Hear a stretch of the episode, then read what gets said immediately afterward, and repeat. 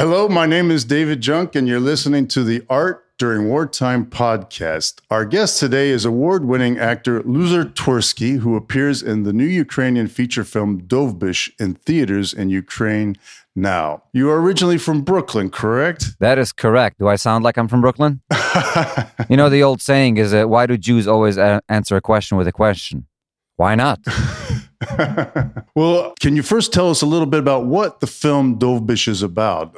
And what did you think the first time you read the script? I'm probably not the right person to ask about the the, the meaning of the film and because I think it means so much uh, to Ukrainians and my lack of knowledge of Ukrainian history and culture uh, is probably going to butcher this answer.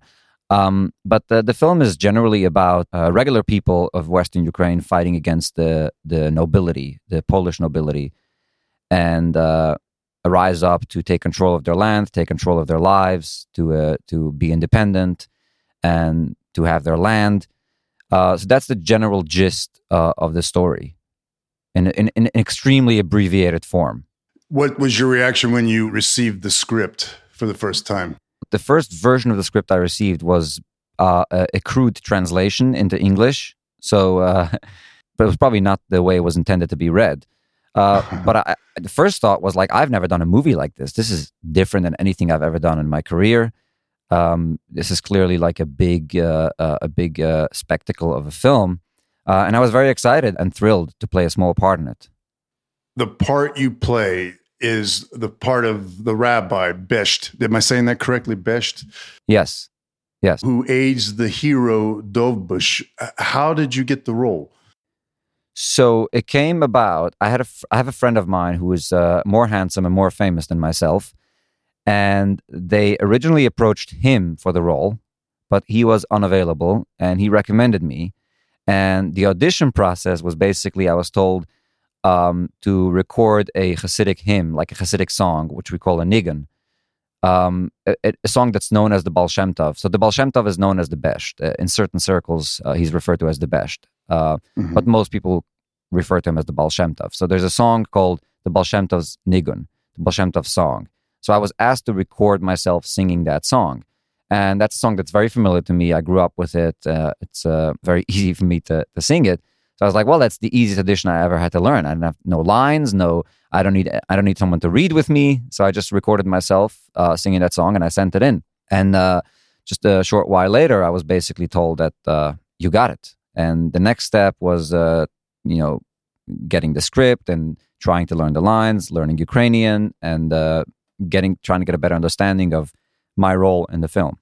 I read you are 10th generation ancestor of that character, the, the rabbi. That must have been really exciting to play someone that you're related to. Yeah, actually, ninth generation. I, I, I grew up Hasidic. I grew up as a Hasidic Jew. And in our community, it's a pretty big deal to be a direct descendant of like the founder of the movement. So I, I've known all my life that I'm a descendant. I'm actually descendant in five different ways. I'm five times a descendant of the Baal Shem Tov. Uh, uh, once the ninth generation and four times tenth generation. So I grew up all my life knowing that I'm a descendant, but I didn't tell I didn't tell the director or the casting director that uh, that I'm a descendant when I auditioned. I, didn't want it to uh, to uh, uh to influence the process. Uh, I wanted to get the role because I'm the best person for the role, not because of some you know f- uh, family ties. Um, but it's a really it was a really big deal. It was a big responsibility because you know, this person, even though I'm not religious anymore, I'm not like Hasidic uh, anymore, uh, but still, it, you know, this figure occupies a great deal uh, in in my life and is very revered figure. And so it was a great responsibility for me to to portray him in a way that the old me would find acceptable, as well as the artistic me would find acceptable. So I had to balance um, not just uh, what his function in the film is, but also what he means to people in the world and what he means to, to, to people, to Ukrainians, to, to the story, what he means to Hasidic Jews, and what he means to different streams of Hasidic Jews. There's many different interpretations of him. And there's very little like actual documentation. There's very little actual uh, historical evidence for what he was like and what kind of person he was. So I had to uh, go on uh, on very scant evidence to try and invent the you know the physical form uh, and the personality of of this figure. What is his role in the film? What all does he do?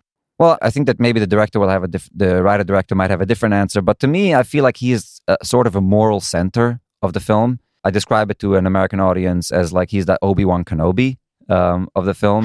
well, he doesn't do any of the any of the stealing and killing, either either either justified or unjustified. So he's like the moral center of the film. He is the one who who gives permission um, to Dovbush and tells them what you're do- what you're doing is a good thing. You're not just protecting your people; you're also protecting our people from because the Polish nobility was not very nice to the Jews either. Um, and according to legend, you know, according to the to the to the mythology of both the Baal Shem Tov and of Dovbush, the Jews of, of these small villages in the Carpathians were suffering a lot. They shared the suffering with the Oprishka, and they had a lot of connection. They, there's stories about the Baal Shem Tov healing not just the Hasidic Jews but also the villagers. The because it, it, it was very much class warfare at the time, right? Mm-hmm. The, people had no rights. There wasn't like property rights or anything. Uh, there was no democracy. People were living under the rule of nobility. The Jewish people, they didn't own any property. Even the inns and the and the bars that they owned, they were just managing them for the Polish nobility. And when when they weren't getting what they wanted, the Polish nobility would be very cruel to them. So the Dovbush and the Opryshka, they kind of banded together to protect each other. I think it's interesting now that this story is being told now. Why, why do you think this friendship between the hero Dovbush and your character, the wise, the wise rabbi, is so important to tell now in Ukraine? I think there's a lot of reasons. First of all, it fits the story of Dovbush. It fits the story of the little guys fighting the big guys. And of course, especially now, uh, when Ukraine is fighting for their freedom and they're fighting for their mm. right for their land and for their people. So I think it's very uh, present in the moment. But I also think it's important for the historical context.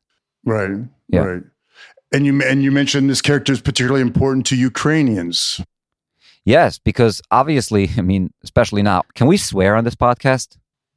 you can, yes, you can. Oh yes, my God! Thank you. Go right ahead. Okay, so I don't want to get into all the bullshit of like the the Russian propaganda with the Nazis and the, and and that kind of shit. Um, but uh, they're obviously trying to spread this message uh, that you know Ukraine is an anti-Semitic uh, uh culture. Uh, so this is a so this is especially important to point out that uh, that U- Ukrainians have no inherent anti-Semitism in Ukraine. There never was. there have been periods where obviously there was violence against Jews, but it was usually. And again, I'm not a historian. I'm an actor. I, I don't want to speak out of line here, and I'm sure Timothy Snyder will have much more to say on this than me. Um, but in general, violence against Jews that happened on Ukrainian territory were usually a result of foreign interference. Uh, it was someone coming in and creating divisions and saying like, uh, the reason Ukrainians are not free or the reason you don't have what you what you want to have is because the Jews are doing it. When it really is an outside influence causing these divisions and causing this violence. So I think it's very important to to show people that actually the Jews and the Ukrainians work together against the oppressors, and it's true today as well there's a lot of Jewish soldiers in the Azov uh, battalion. Well, now it's a brigade. Now it's a brigade. I know way too much about the Ukrainian military than I should. Uh, but uh, there are a lot of Jews who who who are fighting uh, for Ukraine. Um, and you know, you know, the the rabbis here they helped a lot of people get out of uh, dangerous areas. So, yeah, I think it's very interesting what you're talking about because I just don't think that's a very well known bit of information here. And it's so important right now because of all the propaganda. Yeah, absolutely. Well, I just wanted to, to talk more about your coming to Ukraine. So, when you came for this role, was it your first time in Ukraine or had you visited the country before? No, I've been here before. So, this is very interesting because I was here in 1999 uh, and this also goes to like the power of the Russian propaganda that they've been putting out in the world over the years. Uh, I came to visit the grave sites of my family because my whole family is from here. My my my my great grandfather, who I am named after, the, the original Luzer Twersky, was born in Belz, uh, which is in Lviv Oblast. Um, at the time, I think the western the western yeah, part western of the country. Part, yes, right? yeah. yeah. I think at the time it was Poland, but it's Ukrainian territory. Um, and my mother's side, uh, is from a town called Nadvirne, which is literally like about 10 miles down the road from where we shot uh, the scenes in this movie with the Baal Shem Tov. So uh, my family has deep roots here. I remember things were not that great in Ukraine in 1999. I remember coming here and like the lights weren't even on in the airport. When I was here in Kiev in 1999, I remember meeting a guy um, who was from Brooklyn originally, but he lived in Ukraine. He was uh, basically uh, here to do outreach for Jews because a lot of because of Soviet oppression of religion, a lot of the Jews were were forced to assimilate into uh, into a Soviet uh, lifestyle, and and he was here to kind of like reignite uh, their Jewish spark. And I remember him speaking um, a foreign language, um, and he was he, he spoke very well. And I was like, oh, how, how do you speak Russian so well? And he's like, I don't speak Russian. I speak Ukrainian. And as a teenager, I was like, ah, come on, same thing. You know, what's the difference? Russian, Ukrainian. So I think a lot of Americans for a very long time, and most of the world thought, like, oh yeah, it's just, it's just the same thing. But that was my first inkling that uh, that there's a difference. And just last week, um, I went to meet the, the the chief rabbi of Kiev, and I told him that story. You know, now 25 years later, um, and it was funny because he connected me over WhatsApp with the guy who I was talking to at the time. So that was the first time I was here. And then I was here in 2009. I went to Uman for Rosh Hashanah. And I remember coming, I remember coming back and going like, hmm, no, they've made some upgrades to this country. You know, it's a little nicer now. um, and then I came back. What, was, what, was, what were some of the biggest differences you, you saw? It just looked more like a functioning country. You know, in, in 1999, like the roads were, most of them weren't paved. Uh, it, you know, would, it, you could see that this country is just barely, you know, getting their shit together.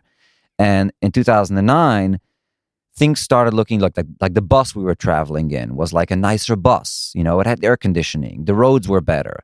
Um, and then I came back in uh, in 2021 to shoot the film, and I was like, "Oh wow, there are Teslas everywhere." You know, like, "Oh, this looks this looks like a like a European Progress. country. It's funny. I was I was having uh, lunch with someone yesterday, um, and and and I pointed out as a foreigner because as a foreigner you notice things that people who are here the whole time, you know, don't notice. And we were talking about Ukrainian progress, and I pointed out that like from 1991 until today, both Ukraine and Russia had opportunities to modernize and to create a more free and democratic environment. Russia didn't do it, and Ukraine did it right? In 2004, they had the Orange Revolution. In 2014, right. they had the Maidan Revolution. Mm-hmm. And unlike when when the full scale invasion started and some Russians went out to protest, as soon as they started oppressing the protests, everybody went back home. They're like, "Oh, there's nothing we can do." Ukrainians in 2014, they went out to protest, and when Berkut uh, police started shooting at them, they didn't leave. Right? That's the real difference.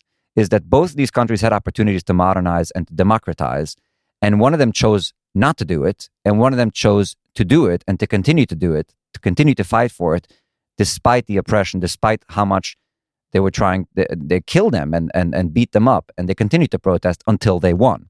So that's the real difference. Um, but it's very obvious to me, to any outside observer, it's very obvious. You know, it takes a lot of strength um, to be told no over and over and over again, and then continue to fight.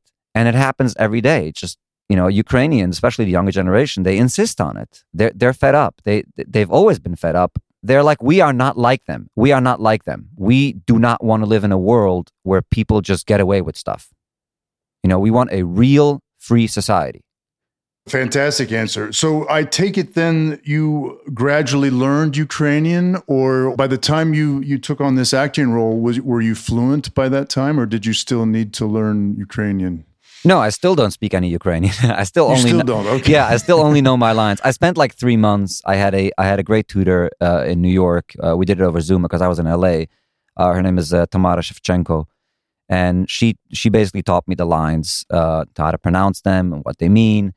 Um, so I spent about three months. You know, we would do a couple of hours over Zoom, and then I would uh, put my headphones on and just walk around the corner and just like you rehearse it and rehearse it, and then come back and do another session. Uh, and then when I came here, I had another tutor, Alexei, who plays uh, Ivan Dovbush. Um, he basically said that everything I learned, I need to change because I, I was, uh, oh, I no. was, yeah, because I was, because uh, everything I rehearsed was in like standard Ukrainian, and this in this film I have to speak Hutsul Ukrainian, which is different Ukrainian. And then I had another tutor come on set, and he said, you know, uh, the Baal Shem Tov wouldn't speak either perfect uh, um, traditional Ukrainian or Hutsul Ukrainian. He would speak a combination of those two with a Yiddish accent. you know, so I took all of those things and kind of combined it together into a hopefully something comprehensible uh, dialogue. and so you yeah. you were literally being tutored by your fellow actor. That yes. must have been very effective. Obviously, that was a good way to practice your lines too. Yes, and he was he was always right off camera. So I would uh, so I would I would do a take. I would know if I'm doing it right or not, and I and I would say cut cut cut. Did I do that correctly? And you'd be like no no no no no.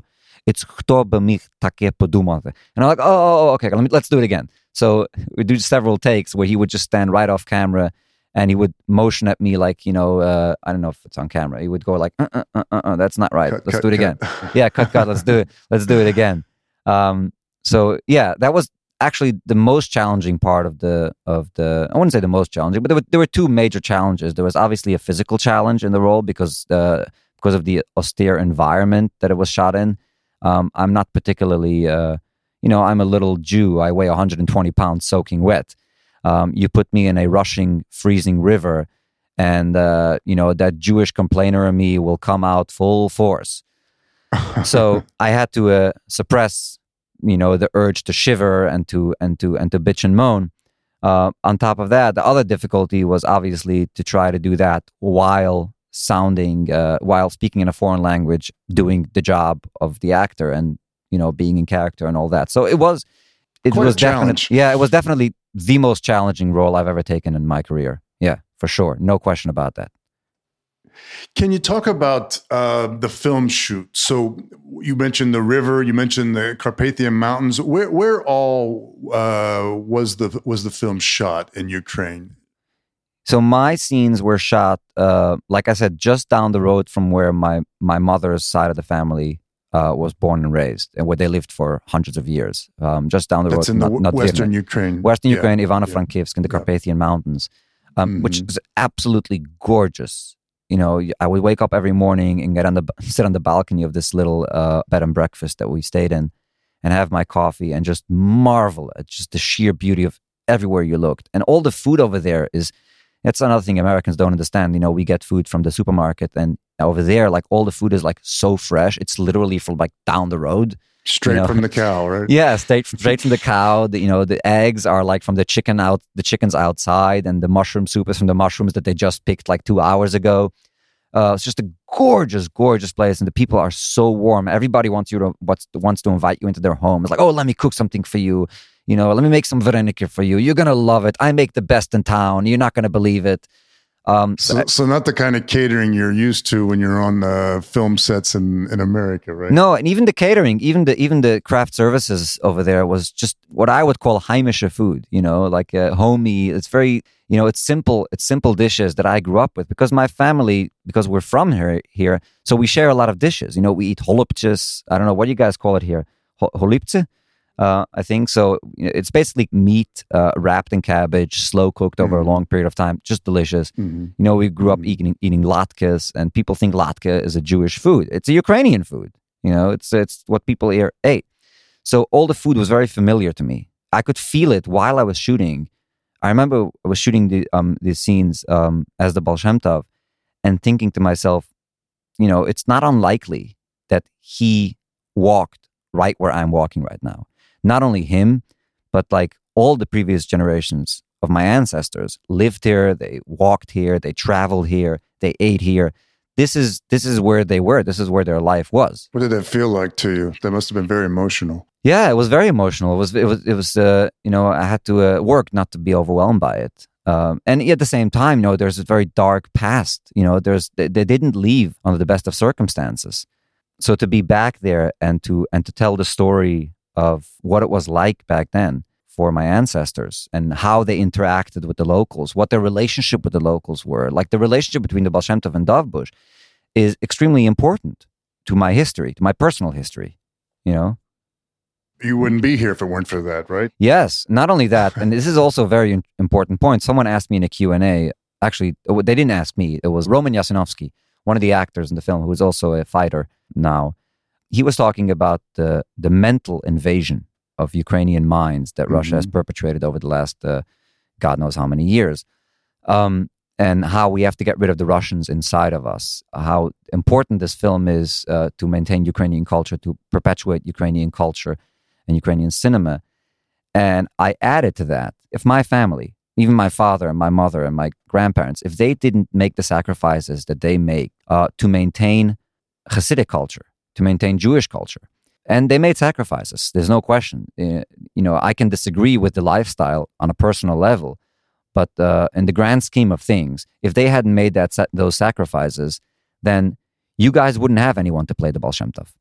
You know, I wouldn't know That's how to. Powerful. Uh, yeah, I wouldn't know how to sing the Baal Shem Tov songs. I wouldn't be speaking Yiddish. I wouldn't have been able to to do the prayers that I do in the film.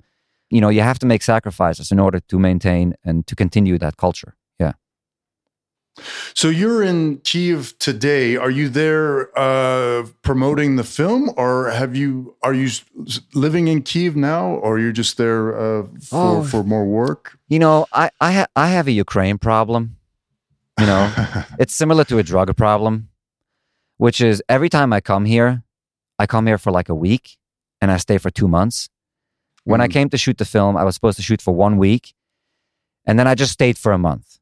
And this time, I came for like a couple of days to a week to just do a small tour and just do a little promotion, and then get the hell out of out of here. But I got a problem. I can't leave. I cannot leave this place. I've been here for like a month now. And when I came here, I thought I was going to just do Kiev and just the quote unquote safe areas. And then when I found out that we're doing screenings in Kharkiv and Zaporizhzhia and pl- places close to the front lines, the Russian border, I was like, oh yeah, I'm going there. If you guys are going, I'm going. People ask me like in the Q and A's after the screenings, they're like, are you not afraid? I'm like, no. Are you not afraid? It's like if you, you know, if I have a premiere and people show up, then I'm going to show up. If you guys didn't show up, I wouldn't be here. So if you're not afraid, I'm not afraid. And and and at the same time, to be perfectly honest, there's nowhere I'd rather die than at the movies. so you oh, know, that's really that's really you know I love what you said. yeah I love cinema. I love the movies. It's it's it's it's what I've devoted my life to, and if I need to go, that's where I'd like to go. so, tell us about the premieres. How how did they go? How how was it uh, premiering a, a film in a in a conflict zone? What was that like?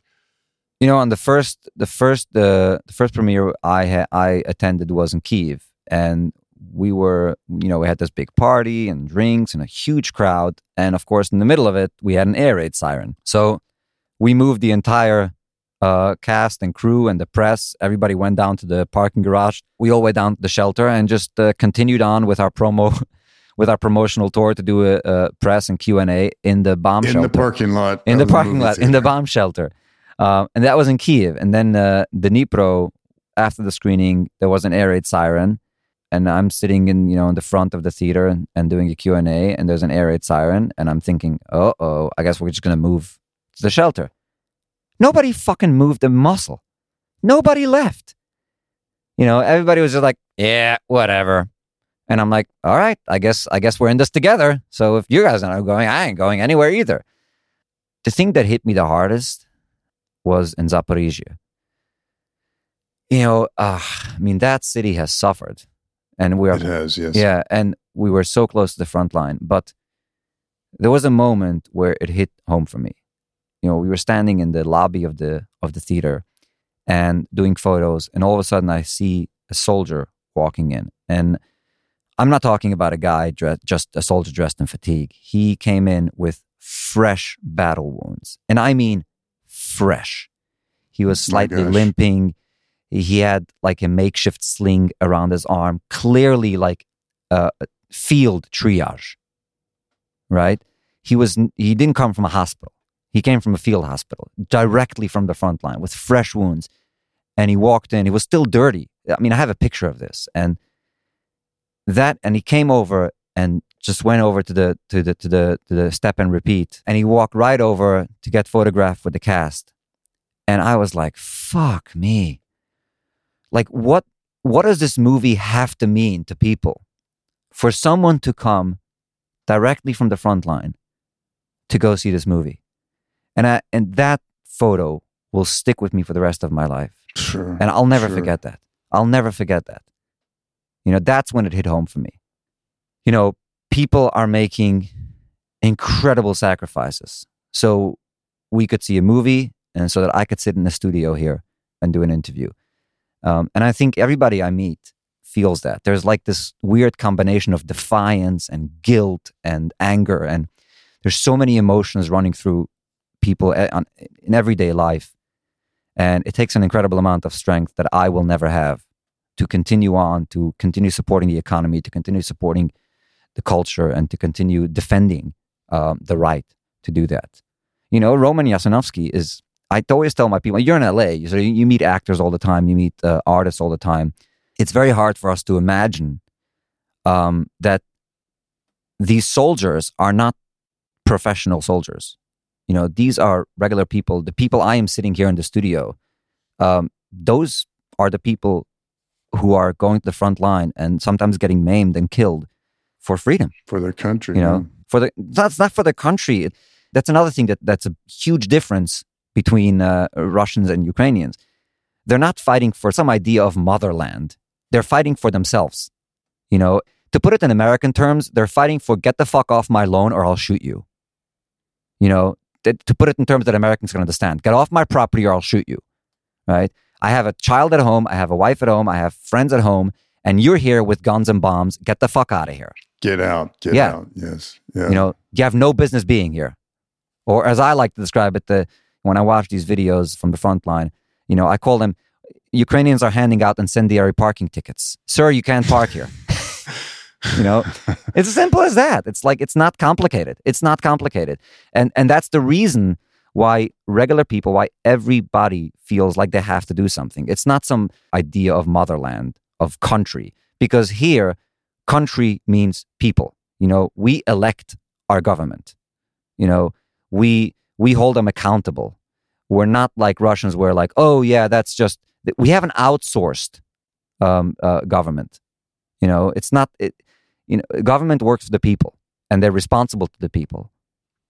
I was in Kiev in May and I was just amazed at the bravery of everyday citizens. I mean, you know, we, we know about the bravery of of the Ukrainian army and and the president, uh, but the people managing the trains, working in the hotels, in the restaurants, the taxi drivers, everyone is just is just demonstrating incredible bravery. I was really surprised to hear that this film was premiered in theaters throughout Ukraine, not even just in the areas that are a bit safer, but like you said, right on the uh, right on the front lines. Yeah. And I, I just that just uh, I think is one of the most incredible stories to come out of this of this conflict is is that Ukrainians are carrying on, and and you were there, you saw that yeah. firsthand. You at these yeah. premieres, that must have been just a, an incredible thing to experience.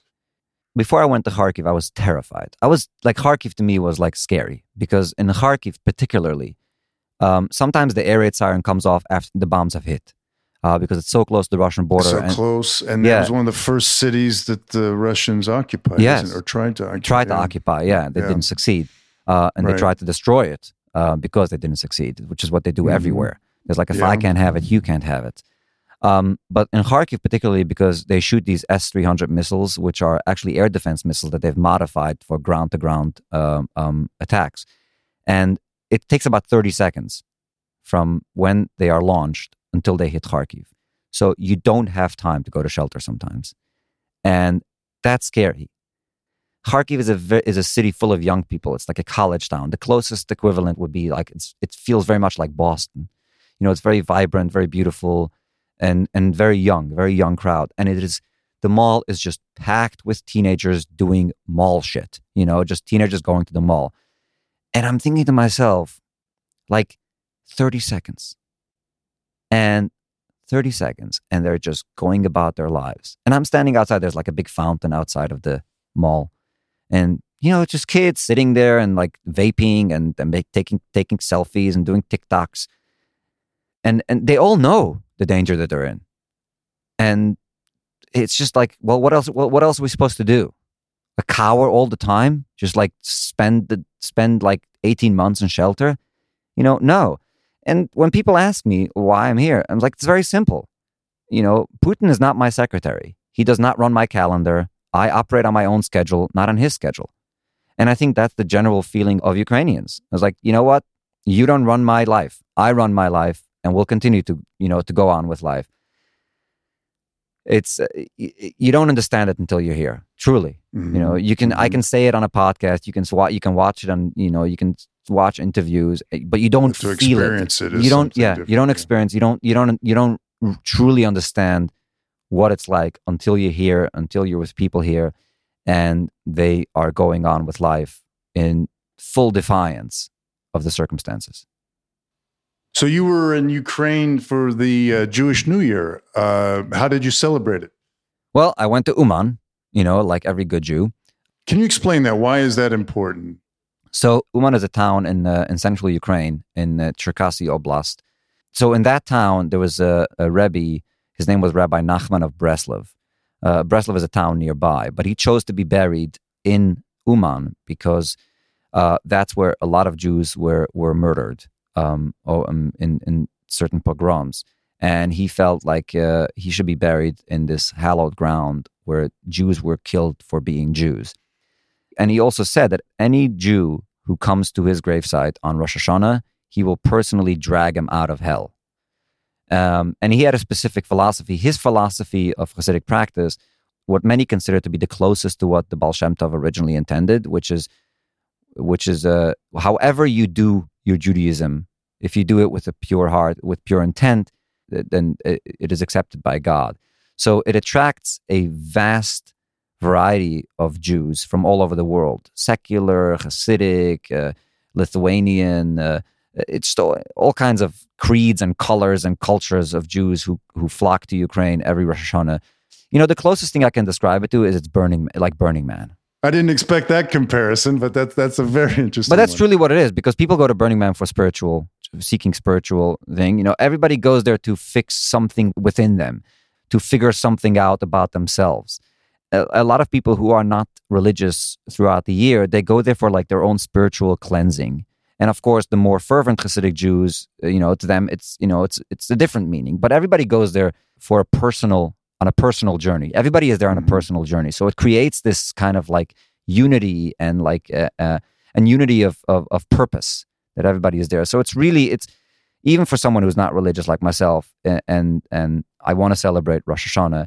I want to go to a place where I can do it my own way and still feel like like I'm doing the, the right way because Reb Nachman said that whatever way you do it is the right way.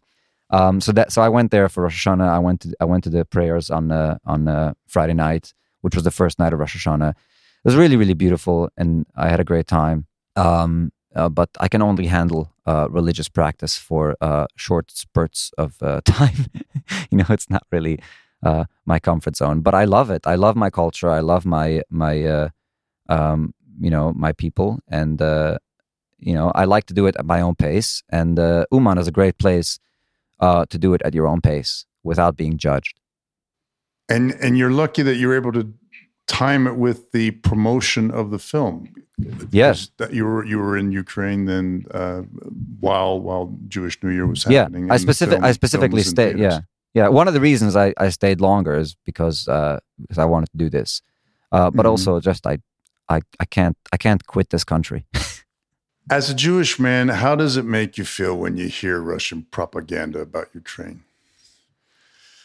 Ah, man, it's exhausting and annoying, but most of all, it's just bullshit.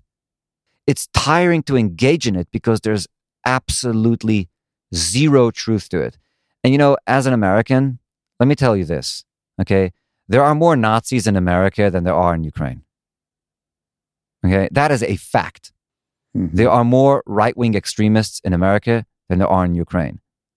Uh, and but to get a little bit more into the weeds and philosophical about it, I think that Americans have a hard time understanding what Ukrainian nationalism means. America is a very divided country right now, and it, yes, it's it it's very black and white. Like if you see if you see a, a Ford F one fifty pickup truck with a with a with a bumper sticker that says "Don't tread on me," you know where that person stands on gay rights. You know where that person you know who that person voted for. You know where that person stands on abortion you know you know a million things about that person because it's so clearly divided.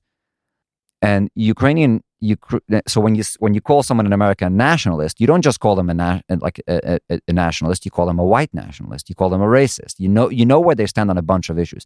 Ukraine is not like that. Ukrainians can hold views that americans would find contradictory right?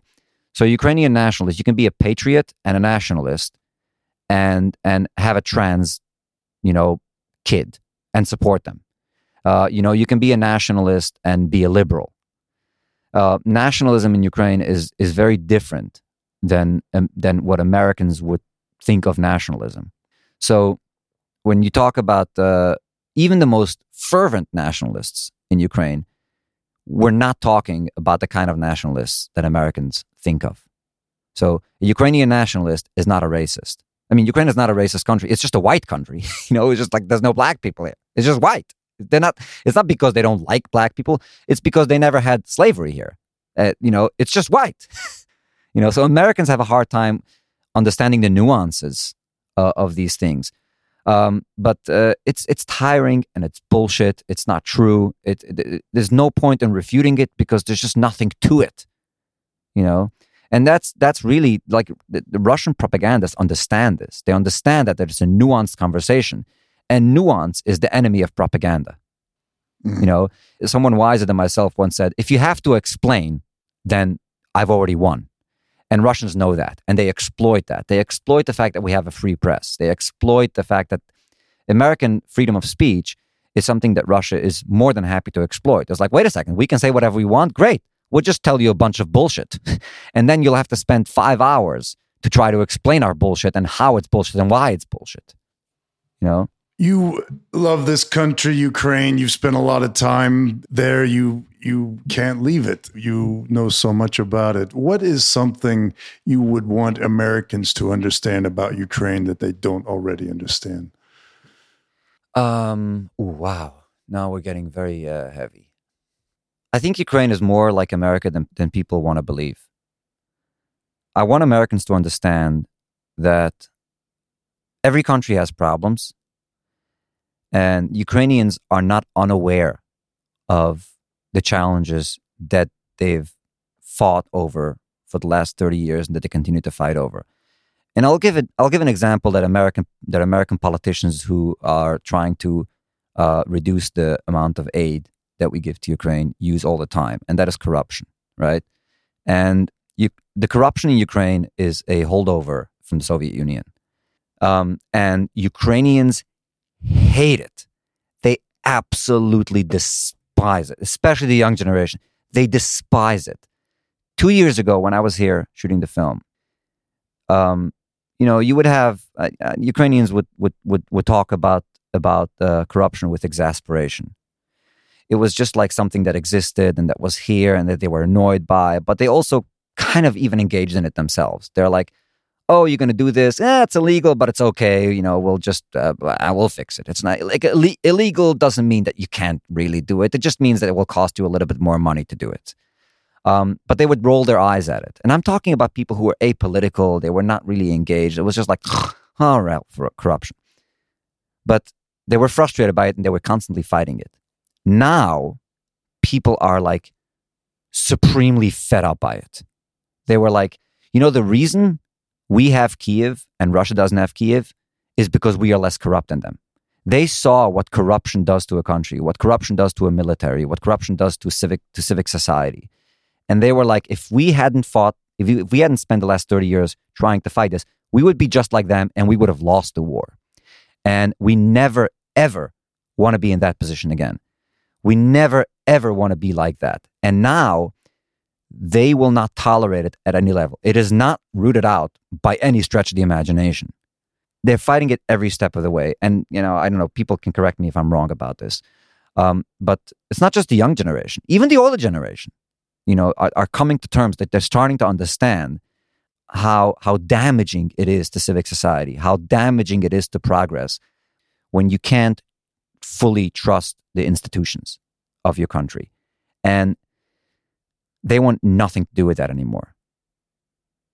So I think that's what people need to understand. Yes, it's a problem, but the people of the country, the citizens of this country, are doing everything they can to root that out all the way. And you know, listen, corruption exists in America too, and in a different sure. in a different form. You know, it's uh, uh, you know, lobbying is corruption. you know, corporate lobbying is corruption, and Americans hate it. Americans are frustrated by it. Uh, and here, there's a lot of you know, there's still low level corruption, but people are fed up by it. And and you know what? Uh, when this is all said and done, um, you know, it's not it's it's not it's not going to exist, and definitely not at the level that it existed five years ago, ten years ago, and even the way it existed now. And uh, you know, to not to not provide aid for Ukraine uh, because of quote unquote corruption is an excuse. It's not a reason. It's an excuse. Um, you, if you look at the DoD's uh, procurement process, trust me, you will find corruption at a scale that Ukrainians can only dream of. You know, we're talking about tens of billions of dollars that gets wasted and burned, you know, because of lobbying and and and American defense procurement processes. And the level that we have it here in Ukraine, the level of waste of American aid that goes towards corruption is minuscule. It is minuscule compared to the level of waste that we have in America. So I think that's what I, that's what I would like Americans to know. Last question: What does the future hold for you in Ukraine? You know the the, the honest answer, which uh, uh, my publicist is going to get mad at me at being so honest. Um, you know, if I can afford to stay here, I I, I really would like to uh, to make more Ukrainian films. I think that the talent that exists here is enormous. Just on just working on Dovbush, what I noticed, you know, we, you've worked in Hollywood, I've worked in Hollywood, and we think of like the professionalism and the level of skill that you see on Hollywood movies is, you know, is is above what you see anywhere else. And you know, it's partially true because of the infrastructure that exists um, to uh, to uh, to help people reach those levels. But in terms of sheer skill, I have never seen a makeup department that can do what these people here can do. The sheer level of just skill, just skill in their hands and what they're able to do. The costume designers, they, they just fix them on the spot and they they they, they sew them. Um, and the grips and the way that we shot we shot these scenes in the river, the way they innovate um, with with limited resources to get these shots that look like Hollywood shots. But you know, if you go behind the scenes, you'll see ropes and pulleys and just people holding stuff together and people dragging each other into the river and out of the river. Um, there's an incredible amount of talent here. There's um, acting and behind the scene uh, talent that I think needs to be cultivated. It needs to be elevated. And I think Ukrainians have to believe in themselves. They have to believe in their talent. I don't know if I can help because uh, you know I, I, I am quite I, am somewhat uncomfortable, especially considering you know how uh, how brave Ukrainians are. For me to come in as the white savior, well, it's a white country, but you know it's not the but you know what I mean. Uh, the quote unquote white savior, Amer- the, the American who comes to teach you. Uh, uh, you know, I am not worthy of that title, but I do think that there's something we can learn from each other, I would like to inspire Ukrainians to to make more films and to show their talent and to believe in their talent. So if I could afford it um, to uh, to stay here, I would like to stay here, and I'd like to elevate the level of acting because that's my purview, and and just in general the, the the level of filmmaking that Ukraine that Ukraine produces. And if you know if I could do it, I would I would probably stay here and and continue to do that and continue to make films in Ukraine uh, and in Ukrainian, and to continue to show the world um, what we can produce here.